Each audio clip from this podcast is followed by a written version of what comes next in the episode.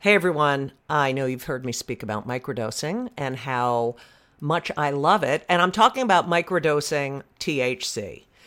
I love it. And that's why I love our sponsor, microdose.com. Microdose gummies are incredible. They deliver perfect entry level doses of THC that help you feel just the right amount of good. And when I mean just the right amount of good, I mean in so many situations anxiety, sleep, focus, pain, relaxation. There are so many different strains and they're really helpful. And I have recommended microdose.com to so many people. And you know what they say to me? Thank you. Thank you, thank you, thank you. Don't be afraid of microdosing. Go to microdose.com and you'll learn all about microdosing THC. These gummies feel amazing, they taste amazing. I have used them to get me into the zone I need to write. I've used them at night after a stressful day or a stressful show to relax. I have also said to family members, please take a gummy right now. And they've said, oh, good idea. So check it out. Check it out because they're fantastic. And I'm not like a big weed person. I mean, I used to be. And I do enjoy, I do enjoy weed every now and then, but I love, I love these gummies and I take them with me everywhere. So check it out. Don't be afraid. They're all natural. They're fantastic and you deserve it. So, what are you going to do? You're going to do something that is fantastic. You're going to get 30% off your first order. 30% off. That's a lot. Plus free shipping today at microdose.com. Use promo code JudyGold, J U D Y G O L D. It's available nationwide. They deliver it to your door. That is microdose.com, promo code JudyGold for 30% off and free shipping. Do it. Go to microdose.com, promo code JudyGold. You deserve it. You deserve it. And you know what else? You're welcome.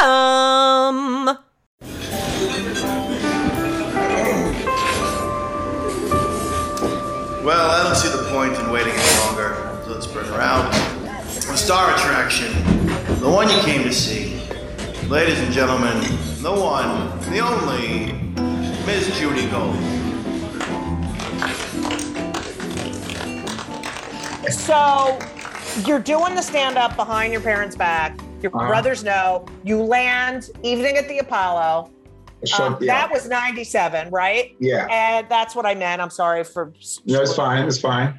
And your brother calls you after you do Evening at the Apollo and says, Mom saw you on Evening at, and you're like, what the fuck? She goes to bed at 10 o'clock. No, how the fuck did this happen? Right? Yeah. Well, he's, his his quote was, "Ma saw you on TV." Well, I, I, immediately I thought he told her, Right. right? but uh, back then that was not not that you know they didn't announce that hey you're gonna be on TV. Right. They just play it, and you just like oh shit I'm on, I'm on tonight, you know. And so my mother normally the Apollo come came on at 1 a.m. Who went? Can I just ask you Yeah. who was hosting? I can't remember who was hosting. Do you remember Rick Aviles or no? Yeah, yeah, I remember Rick Aviles. He, Such he a nice away, so- guy. yeah, he, nice he guy. died of AIDS. He was great. Yeah. Okay, and then so it was just a host. And you, how did you get on? Like, can you explain to everyone how you get on Evening at the Apollo? Which, by the Um, way, I watched every the, the, the, the guy, Yeah. Chuck Sutton, you know Chuck Sutton? yeah, He saw me at the, doing comedy at different clubs and he came to me, say, hey, we want you on the show. There's another story. I, I, I the week before I did Showtime at the Apollo, right? Where Steve Harvey was hosting. right. And um, I didn't do well. I bombed, You got booed off the I stage. got booed off. booed Did you off. touch the thing? I, I, I could tell you the story if you want. Yes, yes, yes. Does, so I, I, I was so, as you know, the Apollo is one of the most scariest stages. Yeah, yeah, I know. So um, I, I, I come out and, and then I just had this funny idea. Like if I, if I get booed, I'm just gonna moon the audience so they don't they don't air it, right? It was Right. a show. And then I told Steve Harvey that, right? Mhm. Steve Harvey looked me right in my face and said, "Hey, that's a good idea." I'm like, "Oh, okay, I, maybe I'll do it." Right. I come out. The, my very first one of my very first jokes was, "No more ugly girls for me," because I'm ugly too. Two wrongs don't make a right. Right? That was my first joke. Um, so I come out. I said, "What's up, Apollo? What's going on?" And, and someone like, "Shut up!" I'm like, "All right, I'm just gonna get right to my jokes." right? I go, "No more ugly girls for me," and someone in the front go, "Cause you ugly too," and I go, "That's right." I'm ugly. It took it took all the All energy. the everything away from. I'm like, I'm ugly too. Two wrongs. I'm like, I said it was so like without Right. the- You were defeated. He burst your bubble. Yeah, he burst my bubble, and then the joke just flopped. And then someone goes, "Boo!" This one person went, "Boo!" And the other, and someone else, it looked like he said, "That's a good idea." Boo! So like four or five people booing Oh me. fuck. And I go, "Hey, yeah." Anyway, who's booing? Look at you, right? And then the whole crowd started booing, right? I go, "Oh, I gotta get it. I got it's time. It's moon time." Right? I start undoing my pants, but my pants got stuck. And and then I just tur- I remember I turned around and just pulled my pants down. The boos came out much harder. My my butt shakes was vibrating like like uh, speakers. You know the speakers. Yeah, yeah, yeah, yeah. and and and the booze is coming harder. And I walked off stage, my pants barely on. And then I got to the end, and Steve Harvey goes, "Why did you do that for?" Oh, what? What the fuck? dude, you told me I was joking. And he went out there, and I just remember I got the lady, the producer of the, of the show, bam, and she said, "Why would you do that to my my on my show? You are you will you will not be you will never be allowed to come back." And I was like, I hope they don't air it. I, like, I didn't care about that. I'm like, does, uh, does this mean not going to air it? Yeah.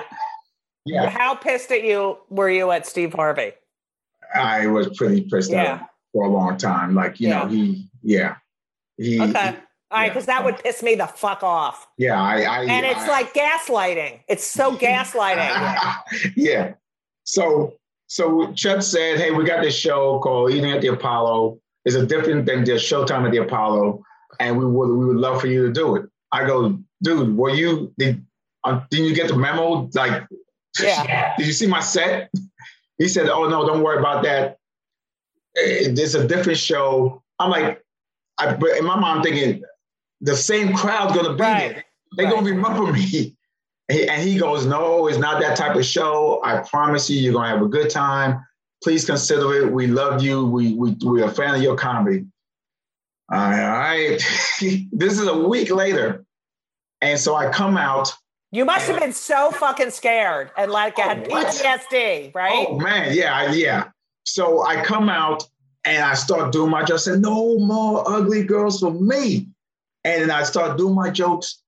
And the, the, the voice of God, he goes, Will, Will, Wes. And oh, by, by the way, I'm killing. I'm killing, right, right? right. And the voice of God, not as I'm killing, but not like I'll explain. He comes on and said, Will, we're so sorry. We forgot to hit record. What? Can you please? Oh my God. Are you fucking kidding me? Okay. I'm like, but they heard the jokes. Right, You know, I, you think I got a, you got, you think I got another 20 minutes? right. Mind you, it was like two, three jokes I only, I only, only said, Right. but it's like, it's my But it's still, it's yeah. prepare for your set on TV. So what saved me was I told the crowd, hey, listen, man, they bugging out. Look, I'm gonna go out, but you guys gonna have to pretend you did not hear these jokes. Right. All right, I'm gonna I'm gonna go out, come back, act like you didn't hear nothing, and that made them laugh. Even Yeah, more. yeah, right. I came out, and even the same way I go, "What's up, Apollo?" I, I said the same way when I came out. They laughed at that because they knew what was happening Right. and then I did the first joke, killed, and then and then it was on from there, and then I, and it was a great set. Right. And then your brother, how soon after does your brother call you? So the show aired, I think, a week later. Okay. And then my, my brother called me like that. And did you call your brothers and say, I just fucking killed on the show? No, so you're no. holding all this in. Yeah, I- knowing, I- yeah. Now, but you gotta say, I just got booed a week ago. Right, right, I, right, I, I don't want anybody to know. right, You know, and so I, you know, I thought and I was I wasn't sure the same was gonna happen on on, on this show. right. And so Sunday, Sunday morning come, uh, my brother yo, mom saw you on TV. Like, what would you tell her? I ain't tell her. Uh, I said, what she said, you see when you get here. So I go to the house. Are you mother- freaking out? Are you up? I'm Are you freaking like, out. yeah. I'm, I'm probably more nervous than I was uh, on the Apollo. Okay. And, and it was at the time when we had the, the, the bees on the living room door. Right. You know what I'm talking about? Yeah. And she, she had like maybe five of her friends in the living room, you know, sitting on the furniture with the plastic on it. I'm sure you also know about that. Every comic's talking Yeah. about their lifestyle. And but that you know we that, that was my house, and I walk in and they were all talking and laughing, talking, and I open the beast to go in, and then they all stopped talking, and they looked at me, and one lady go, "Is that the one that was on the TV?" And then my mother said, "Yes." They all started laughing, and and I'm like, "Oh, this is how you get accepted in the Haitian house. You got to be on TV."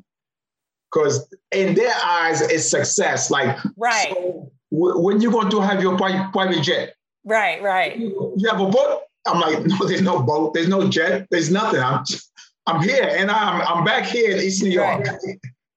And your mother kind of said you were the favorite. Yeah, she, she, she said that. But Come on, know, that's fucking great. I, yeah, it made me blush and all that. Yeah. So here you are. You're starting. You're you're doing your career. You're not. You're on stage, but you're not talking about being Haitian. You're. Yeah. Uh, you don't do that. You were a big fan of Robin Harris. That. Yeah. Uh, and you would listen to his CD every day for like a year. Um, No lie, a year straight every day. I Also- was, I was also understand when my experience of being in the club and listening to his set. Right. I, I just imagine me seeing the audience, sitting in, the, in his audience, and then just it was just incredible. And you also, as a child, loved Rodney Dangerfield because he talked about the way he looked, and you felt like you were He was ugly, the first which- to, the person Yeah. I know that talked about himself right, and ac- accepted his ugliness, accepted Right. his flaws, accepted that he wasn't perfect, and and was also proud to talk about it. And I was like, you know, wow, it was almost like the same reason why people gravitated towards Spider Man. I'm not sure you know you're a Spider Man Right. fan, but he was a nerd. He was, right, you know. Uh, Corky was like, you know, wearing glasses and he got bullied, he got picked on, he didn't never got the girl. And that's why kids loved him. And then he got these powers, you know. I just have to say, you are so handsome. Okay, now, oh my God, you're just the cutest fucking thing I've ever seen. In 1998, your mom dies Yeah. suddenly, right? It was a No, she had a yeah. Well, she she had a stroke. in Yeah. September '97, and then um, and this is this is how I learned about. This is when I I got it was a wake up call of the health healthcare system in the, in the United States. They I used to think doctors truly care or hospitals truly cared about people. They don't care about people at all. They just it's all about a money thing. So when my mother got sick, she she um this rare thing when she got bit by a mosquito and her neck swelled up, swelled up, and she she she made a gave her a stroke, right? So she went to the hospital, and um we was there and it was like, we know what's going to happen. The doctor said, well, she's still alive, but but she can't stay here. The doctor asked us about the money.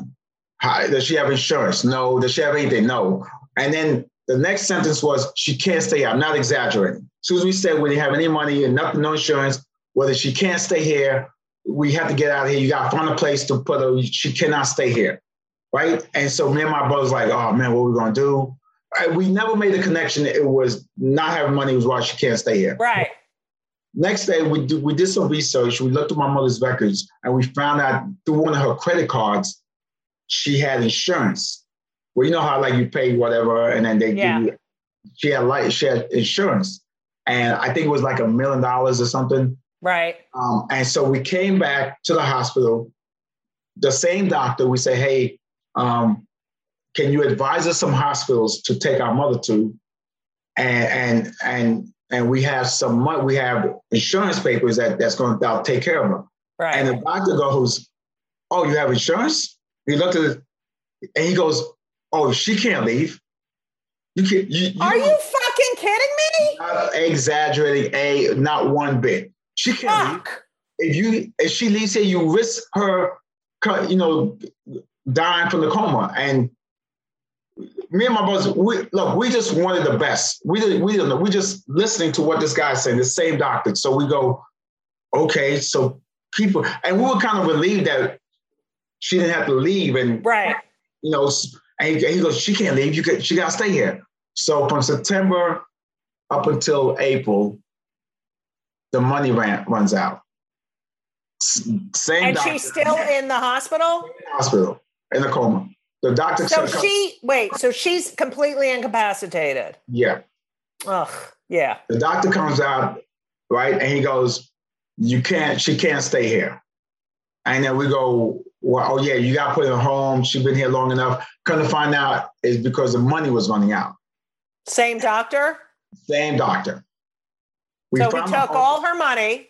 Yeah, money runs out. We found a home to put her in, and then me and my brother just made a decision. Like it's like you know, like because they said that her brain was, you know, she uh, she most ninety percent brain dead. Right. So it's like even if she comes out, she's not gonna Not be. gonna be functioning. Right. So me and my brothers, we all had a meeting. It was like, you know, if this was me, I wouldn't just let me go. Like what, what I'm going to do in this state, you know. And so we decided to just, you know, just let her go. And I think like uh, three days later, she passed after the, we pulled the plug. You know, such a fucking horrible story. My father also, he had a he was swimming, he had a heart attack, but then he was put on life support. And and a, and we had to get like five doctors to agree that he had no brain function or that he would never before we could unplug him. And one doctor, the brain doctor, was like, "Well, there's a little activity," and we were like, "But there's he's never going to be, you know." And that's why DNRs are so important. But our What's healthcare the, I'm sorry, what's DNR? Oh, do not resuscitate. Like Oh, yeah, write it yeah. down. Like if I'm in this condition, do not resuscitate. But it's like that is such a fucking sad story that happens now. It happens fucking now. It's not right. We're in like the richest country in the world. Uh, It's oh, I'm so sorry you had to deal with that.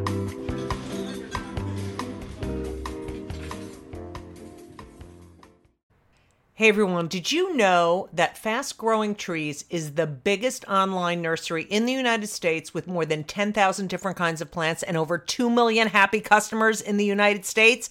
And I'm one of them. You're listening to one of them.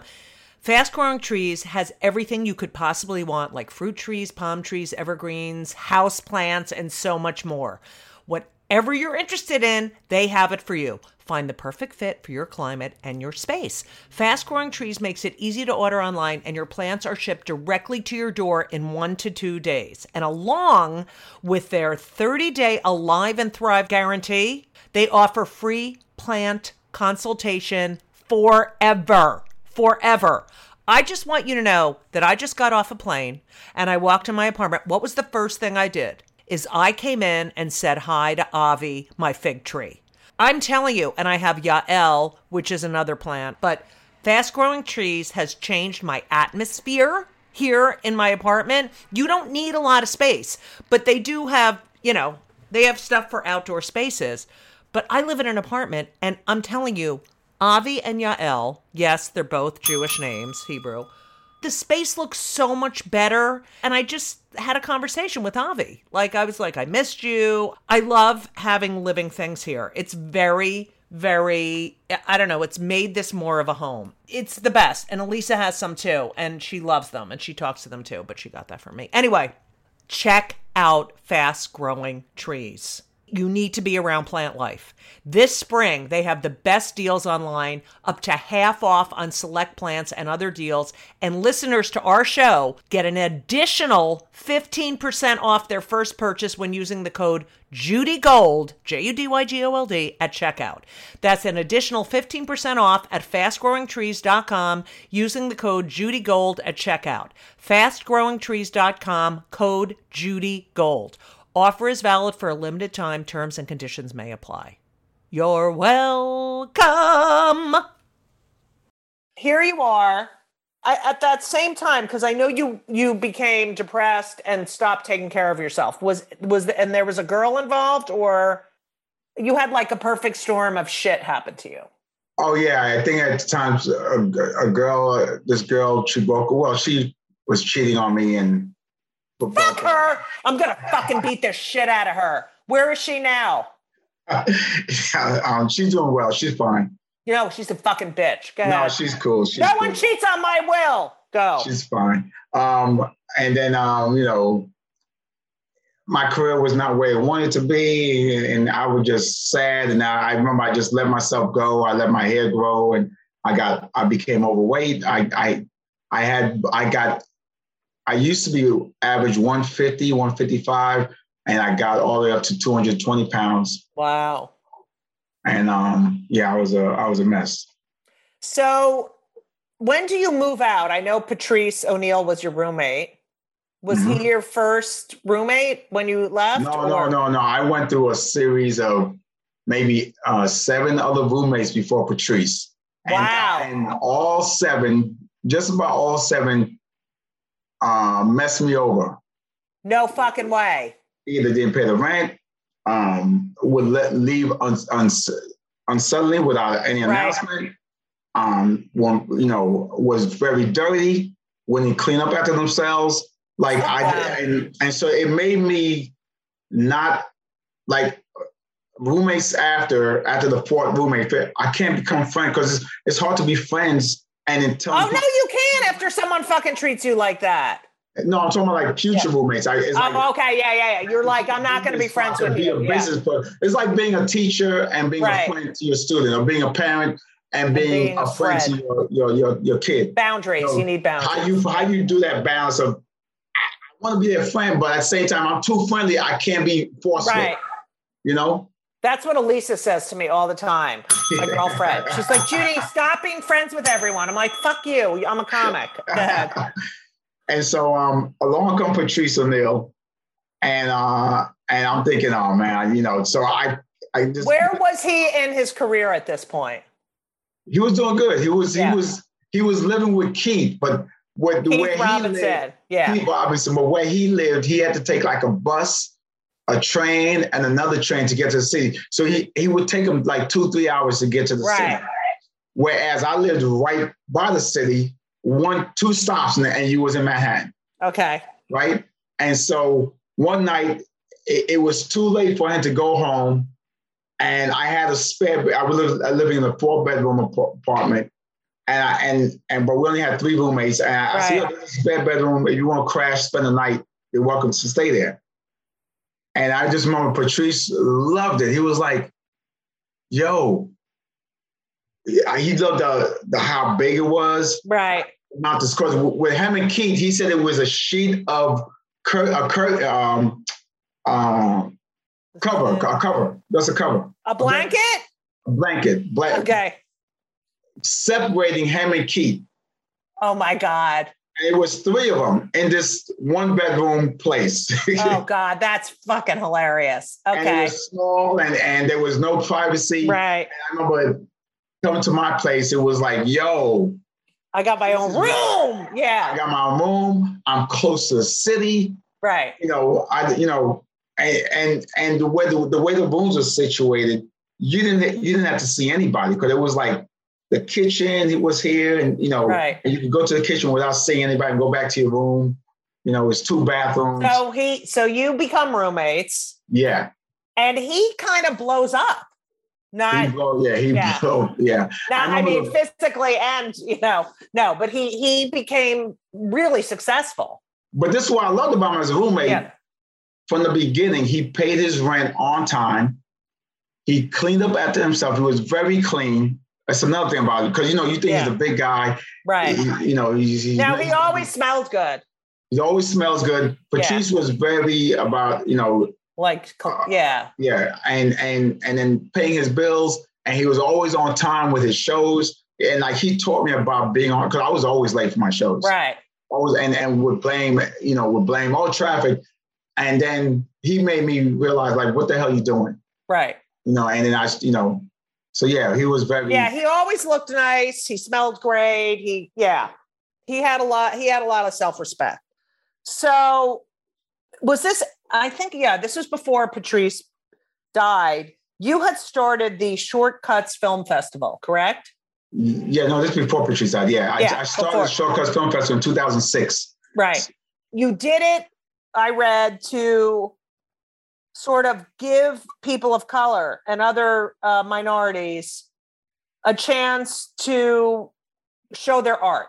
yeah Right. so the, the purpose was really is like stop waiting for hollywood to come knock on the Right. door number one number two they're not going to come knocking and number three is like why put your story in their hands? Because they, t- like, they tend to take the story, oh, we're gonna move this one, we're gonna do like yeah, they fuck like the story up. Yeah, Right. Like tell your own story, get your own camera crew, and shoot it yourself.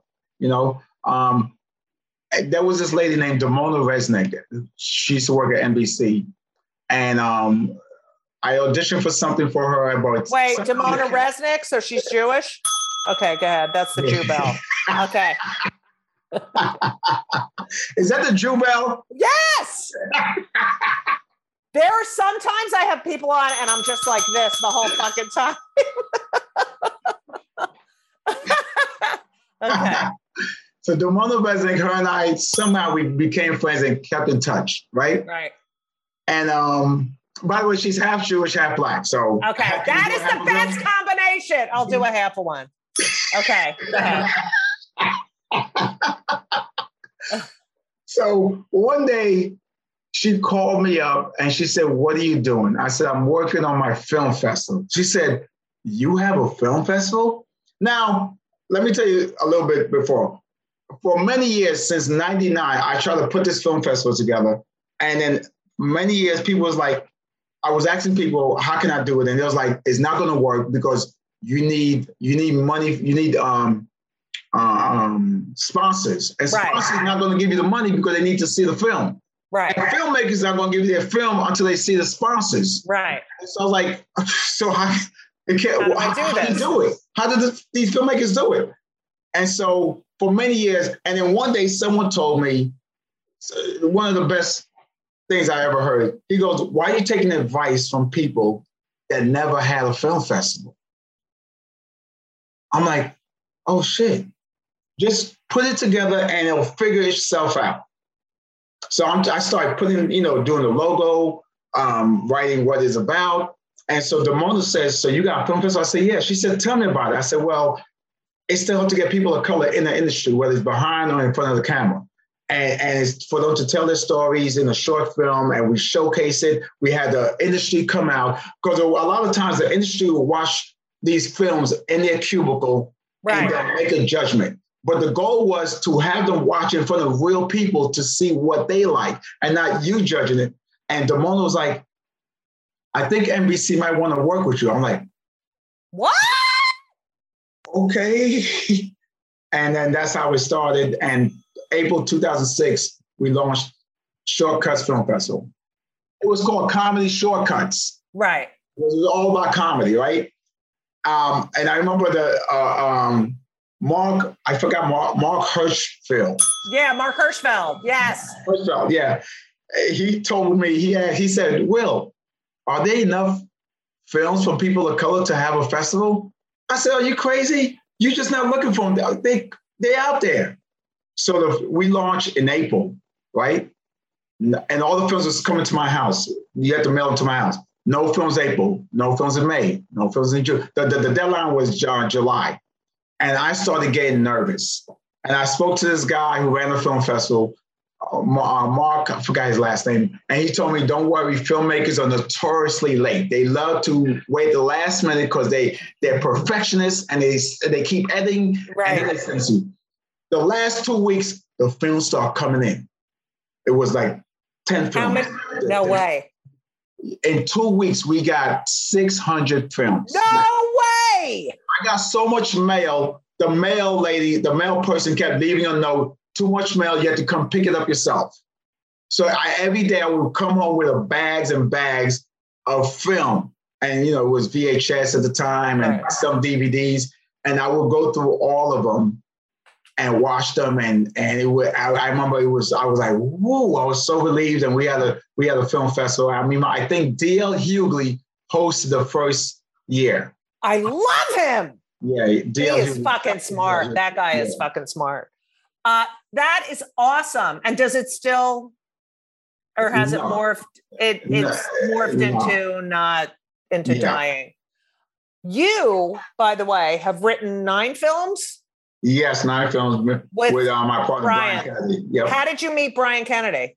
He used to work at Caroline's. That's He- right. I love Brian Kennedy. Brian Kennedy, yeah. Yes. And um, one day we was just talking about a sketch, and then he gave me an idea for it, and then we just started writing a bunch of sketches together. And oh then, my um, God, that's so funny because I was reading about the work that you do together, and I'm like, I know Brian Kennedy. How do I know Brian Kennedy? Yeah, And it's Brian Kennedy. Oh, will you tell him I said hi? I'll tell him. Yeah, I, I love him. him. Um, so you and and only three of the films you've written are comedic. Is that correct? Yeah, yeah, yeah. Just look. If you think about our jokes, our jokes come from a dramatic place Right. that we just make Pain funny. and pain and, and yeah. pain. Yeah, it's yeah, all drama, whether it's yeah, and we just make it funny. So initially is drama. That makes sense. So when Yeah. people ask me why they're not why we're not more comedy, it's because it's not always like it comes from a painful place sometimes. Right. And then You know? your storytelling. It's about storytelling. Yeah. And you've done a lot of TV writing, correct? Uh, yes. I think you've written for Chappelle. You've written The- the- all right, this is the deal with the Chappelle show. So Chappelle saw me at Caroline, I, I, I the Comedy Cellar, right. and he said, well, he says, yo, I heard you write sketches. I said, yeah, I, yeah, I write. He said, you should submit some things for the Chappelle show. This is a January, right? Right. And um, I go, yeah, hell yeah. So I got on the phone with Brian. I think, and Chappelle told me at the time they're paying five thousand for they like the sketch as a whole, and we just like the idea. We'll give you twenty five hundred. I'm like, hell yeah. That's good. I believe we submitted 10 sketches out of the 10. Chappelle, like eight of them, right? Eight. I think six of them he liked as is, and the other two, he liked the idea. Right. I'm just doing the math in my head. It's like I'm out of the projects. Right. And so this is a February now, right? And he goes, yo, we like the sketches. My lawyer gonna hit you up and blah, blah, blah, and work out the contracts. And it, uh, I think a half hour later, his lawyer called me up and she says, hey, I just emailed you the contract, read it over and fax it back. I And while I'm talking to her, I go, hey, I'm faxing Fax, back. yeah. Yeah, right. yeah, I'm faxing back right now. You see it? She's like, oh, oh, okay, thank you. And so this is middle of February, and I'm just waiting. I'm in the dark. I'm waiting. Nothing from nobody. Then come March, I said, how do how, how do I ask? You know, oh, I know what I'll do. I'll, I'll call and, and see if they need any more sketches. Cause I was really like, yo, where's my money? Right. So I just call, say, hey, um, you guys need any more any more um, sketches? And sh- the lady goes, um, no, hold off on them right now. Dave is on vacation. Oh no. yeah. No. This was the long vacation, wasn't it? This is a yeah. Oh boy. And so I go, okay, cool. And so I said, yeah, but Dave's on vacation. He'll, you know. And then Fuck. yeah. That is such a Judy Gold story. You know?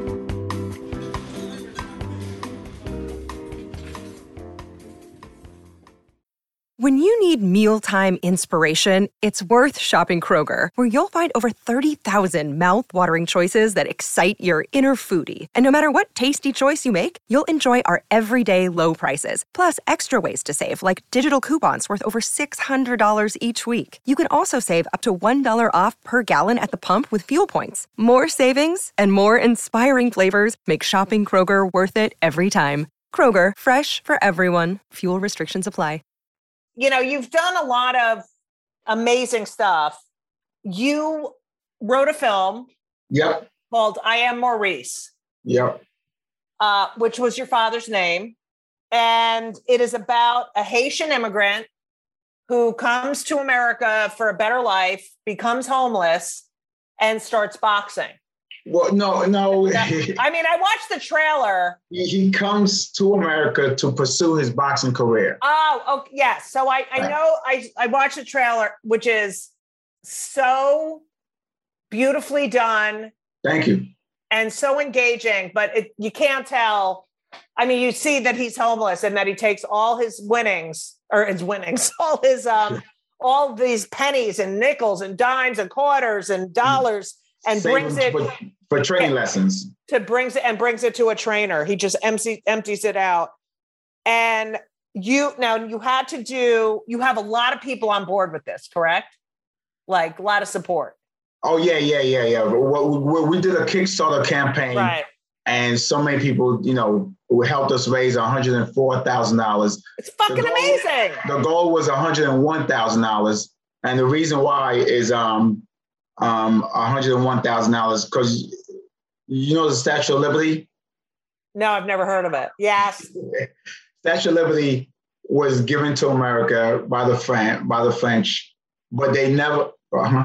Well, I thought it was for a dollar. No, go ahead. Oh, yeah. But whatever they, they gave it to to America, but they gave it without a stand to stand on. So right. the, I think the governor or the mayor of New York, the, I think the governor of New York decided to do the first ever crowdfunding to raise money for the stand. And so okay. the Statue of Liberty is a place where immigrants come to to become, you know, to come to the United States. Right, Ellis Island, which is yeah, Island. actually technically in New Jersey, FY, yeah. and I, where I'm from. Go ahead.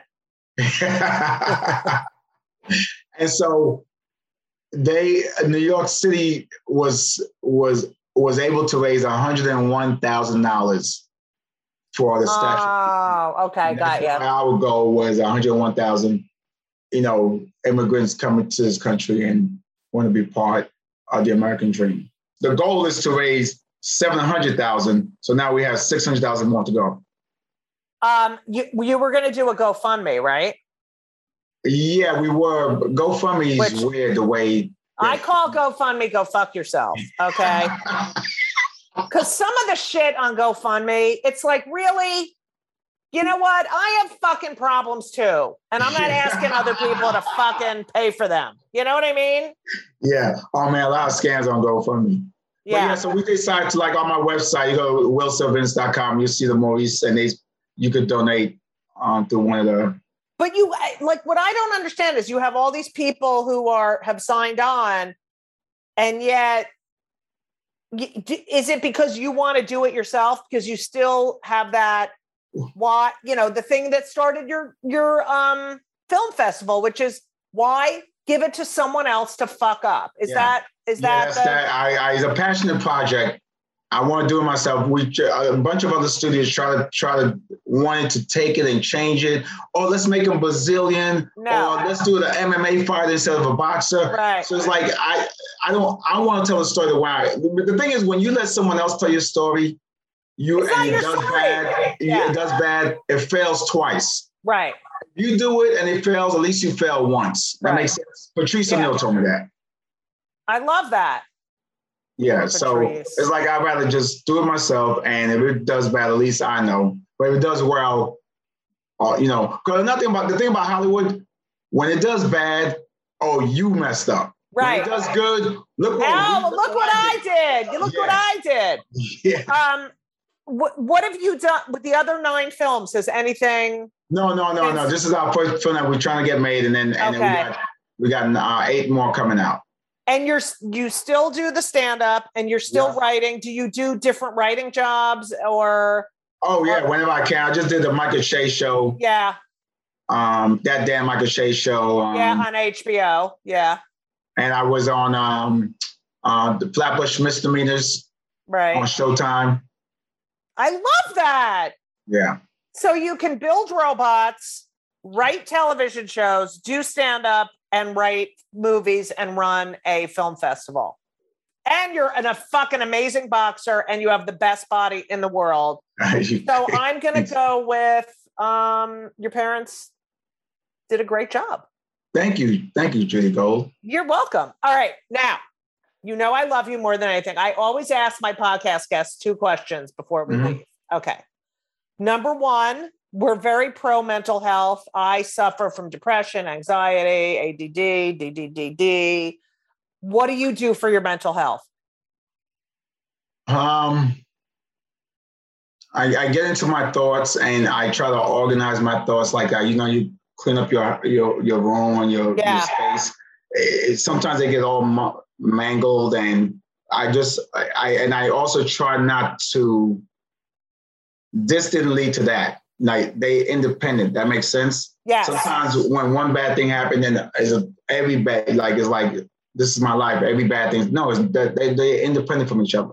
I love that because I am always like, oh my God, everything bad is happening. It's just never going to end. Yeah. And you're so right. They're individual instances. Yeah. Um, and so I try to know this happened and, I, and I analyze, okay, this this is why this happened. And this is why this happened. But they there's no connection. So you compartmentalize everything like Yeah. you would in a robot, where this is this function and this is Yeah. for this, and they're all independent of one another, but they are sort of part of a whole. Right. And also I I I I use my friends as therapists without them knowing. Right. So I'll call people up and I'll just talk. You know, I'll, I'll say a problem. I won't say it's a problem that I have. I just say, and then they'll talk about it, and then I get a different perspective. When when they know it's me, then they'll. I feel like they'll tell me a different uh, reason Right. versus just an idea. Hey, like you know, Oh, that's so good. So you get a completely objective yeah, opinion. yeah. That's Yeah. really, you're very analytical. Like, don't you think your math, science, and physics completely feeds into your writing and comedy? Oh yeah, yeah. I Yeah. I, I think the entire life in general is all about numbers. You know, you know, we're exerting uh, X amount of force, Right. weight. Like it's like it's like Timing. Timing. When do you start? You know, it's different for each audience. When they, how they laugh, how long they laugh, when Yeah. you start the next It's all show. numbers. Yeah. Like Um, when the basketball player throws a basketball, he may not be good at math, but I guarantee he's good because he got to exert an X amount of Right. force, the, the wind speed of the basketball, and all this stuff. Yeah, I mean, no, my son plays basketball, baby. Well, that's interesting. I really love that. You do now talk about being Haitian, which people, when you first started talking about it in your act, people were like, oh my God, that's what they really connected to, which I love that you talk Right. about that now. I love how fucking smart you are. And when you hug, you have, you, A, you give the best hugs. And B, you can hug like other people can hug me from behind, and I'm like, oh, who is that? I always know when it's you. I all because those fucking arms are so fucking firm. Okay. The last question I always ask everyone.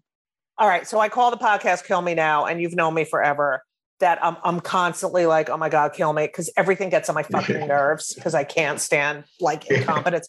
So what is the one thing or things that piss you off so much and make you so fucking angry? I would have to say racism. Yep.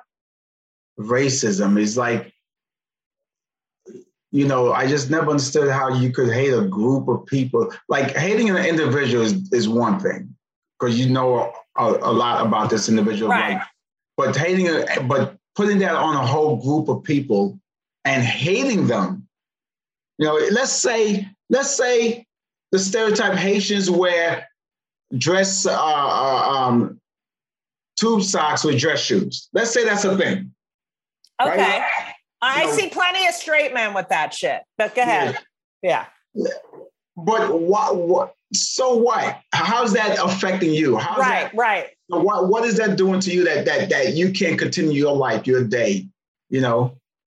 Um. So I yeah. so, I so get that because you know when I was I've always been an activist and uh, you know for equality and and when we were fighting for marriage equality and these people and I was like wait a minute if I marry her and we have two kids and we live in a ha- how does that fucking affect you how does that affect your marriage and your kids? Like, how does that have any fucking thing to do with your life and how you lead your life? Go fuck yourself. And that, you know, reading the book Caste as well, uh, which talks about the history of racism in this country.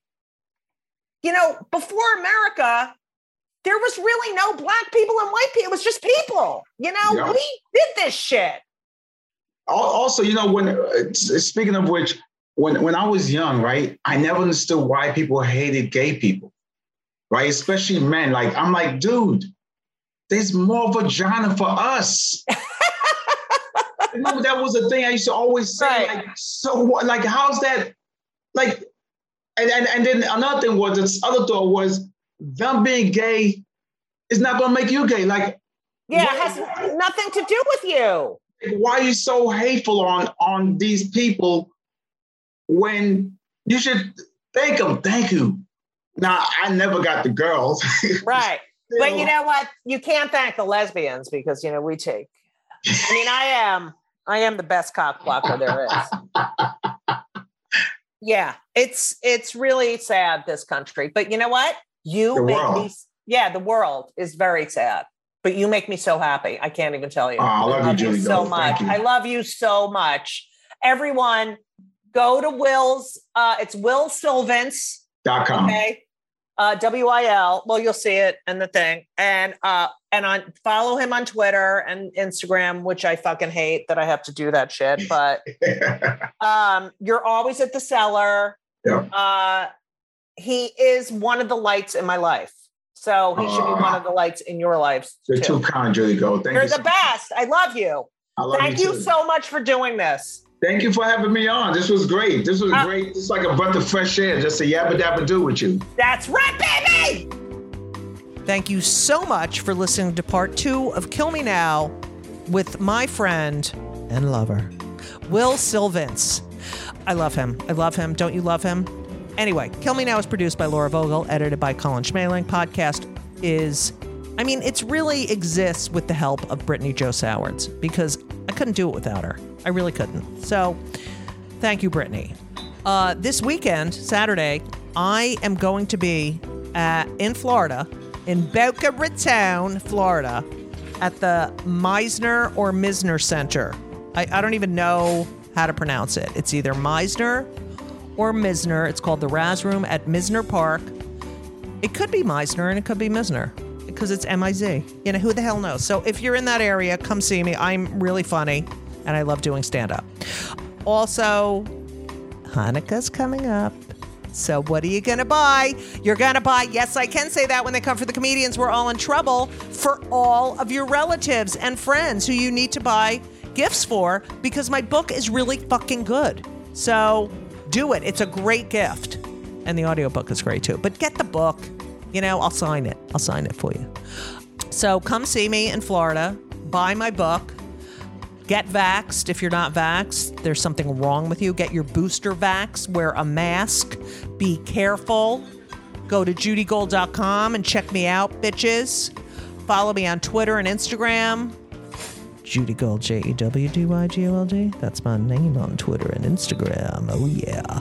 And, um, you know, be nice to each other. Because I don't know what the fuck's going on in this country, but it ain't good. You know what I'm saying? and take care of the environment because this is fucking scary. We're in scary shit town. Anyway, if you're listening um, right now, you're still listening to the podcast. I love you more than anything in the whole world. Okay? Because I guarantee you, maybe one person, maybe one, and it's someone like who loves me. I, I have no idea who's listening to the end, but thank you for doing it. And as we always say, so long. And uh, everything was wonderful. I'll see you soon. Thank you for the visit. So long.